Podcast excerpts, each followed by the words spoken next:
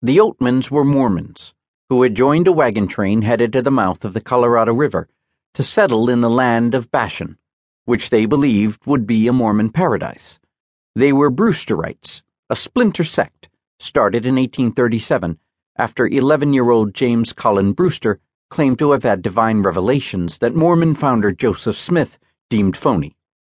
With the help of his father, Brewster published his translation of the writings of Esdras a figure he alleged was an ancient Hebrew prophet who had predicted the world's end in 1878, as well as the reorganization of the church under the boy Revelator himself. Smith was unimpressed by the vision and irked by the boy's challenge to his authority. Mormon doctrine stipulated that only Smith could channel God, and Brewster's strong objection to polygamy didn't endear him to Smith, who had dozens of wives.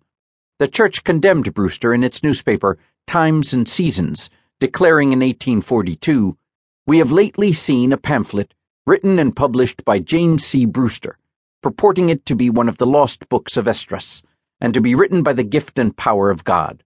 We consider it to be perfect humbug. Brewster subsequently claimed to have found a passage in Esdras designating the mouth of the Colorado River, fertile, wooded, and temperate, as he mistakenly believed it was, a promised land for Brewsterites.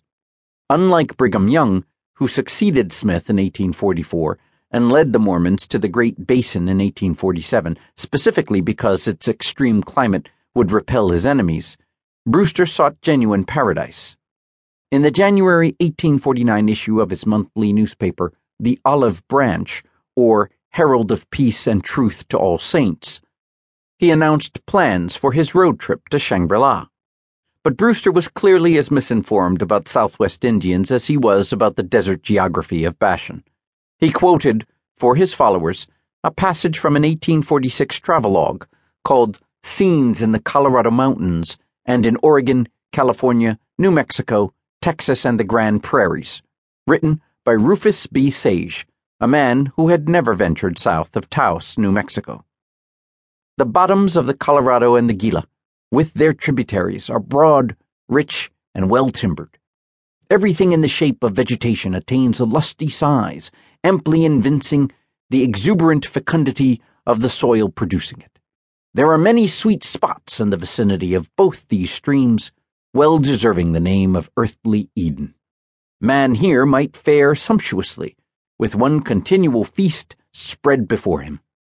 The natives for the most part, may be considered friendly, or at least not dangerous.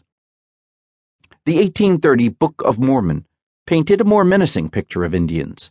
It posited two warring tribes that emigrated to North America from Israel around 600 BC. The humble Nephites, white and exceedingly fair and delightsome, and the Lamanites, dark and loathsome and a filthy people full of idleness and all manner of abominations. Godless and bloodthirsty, the Lamanites lived in tents, shaved their heads, wore leather loincloths, and captured women and children. Once white, they'd been cursed with dark skin for their faithlessness. Mormon scripture held that when they were converted, the Lamanite skin would turn white, and they would be numbered among the Nephites. A revealing parable about the 19th century white man's assimilationist vision of Indians. In the olive branch, Brewster promised that the saints, the Mormon term for followers, who followed him would receive their inheritances in the valleys of the Gila and the Colorado rivers. He envisioned a refuge where none shall be poor, neither shall there be any that are rich. If he had pulled it off, his would have been one of California's first utopian experiments, built on a foundation of collectivism. One convert wrote, We are all brethren, and one is not above the other.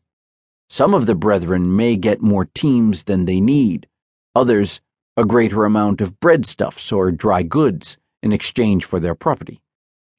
In such cases, let all aspire to deeds of charity among their more